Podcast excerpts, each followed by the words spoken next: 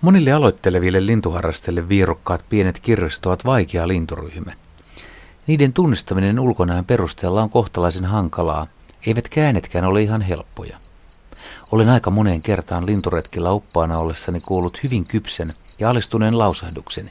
Ei näistä kirvistä saa mitään selvää, kun ei niillä ole mitään oikeita tuntomerkkejä. Ja kieltämättä kirvist ovat hankalia. Myös luotokirvinen vaikka se on Suomessa pesivistä kirvistä kaikkein kookkain ja väriltään tummin. Alkutaipaleella olevan lintuharrastajan voi olla vaikea osata katsoa tummaa, isohkoa nokkaa ja tummia jalkoja. Niin ikään rinnan ja kupeiden voimakas viirotus, melko epäselvä, lyhyt silmäkulman juova ja vaalean harmaa tuloimat pyrstösulat jäävät helposti huomaamatta, varsinkin jos havaintotilanne on lyhyt. Jätetään lajin määritysperusteet näiltä osin ja tutustutaan itse lintuun. Luotokirvistä ovat todellisia ulkosaariston lintuja.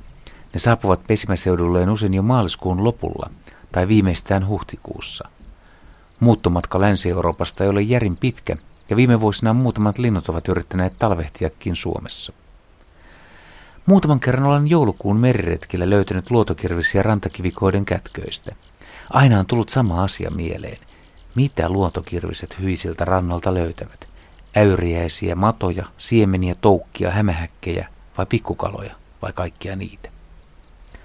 Olavi Hildeenin ja Pentti Linkolan Pohjolan linnut värikuvin klassikoteoksessa on mielenkiintoinen ja kysymyksiä herättävä tieto. Kylmänä talvipäivänä luotokirvisen on syötävä 14 000 pientä kotiloa ja 4000 sääsken toukkaa. Tästä voi jokseenkin helposti päätellä, että ankarat jäätalvet ovat tuhoisia luotokirvisille.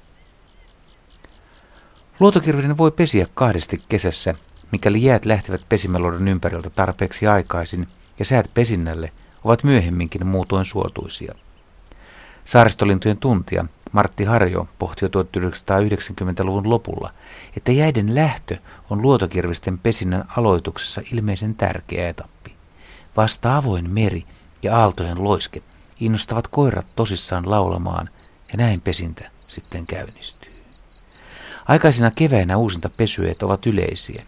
Nuorista ensipesijöistäkin peräti 60 prosenttia pesii toisen kerran, mutta mikäli vain sääolot ovat kesällä riittävän hyvät. Sateisina ja kylminä kesinä ulkomeren saaret ovat keliuympäristö ja pesimän menestys on siten myös kehno. Luotokirjoisen pesäpaikan löytää kun vain kärsivällisesti odottelee oikeassa paikassa ja seuraa, mitä emot tekevät.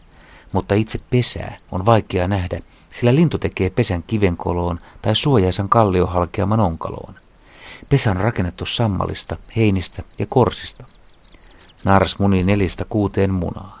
Munat ovat vaalean harmaita, joskus hieman vihertäviä ja ruskeiden tai punertavien laikkujen taajasti täplittämiä.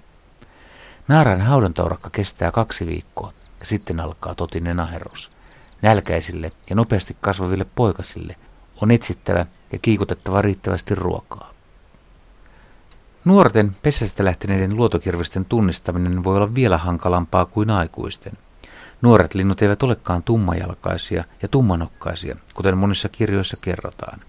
Nuorten lintujen jalat voivat olla punaruskeat, mutta eivät vaalean punertavat, kuten niittykirvisten.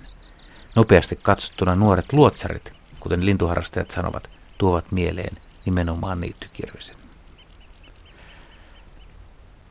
Kymenlaakson linnunpönttökeisari Urpo Kolo Koponen on kehittänyt myös koloissa viihtyvälle luotokirviselle pönttömallin. Luotokirviselle voi kokeilla itse asiassa kahtakin erilaista mallia. Sellaista, johon on rakennettu pohja ja aukko on yläreunassa, tai ilman pohjaa ja aukko on alareunassa.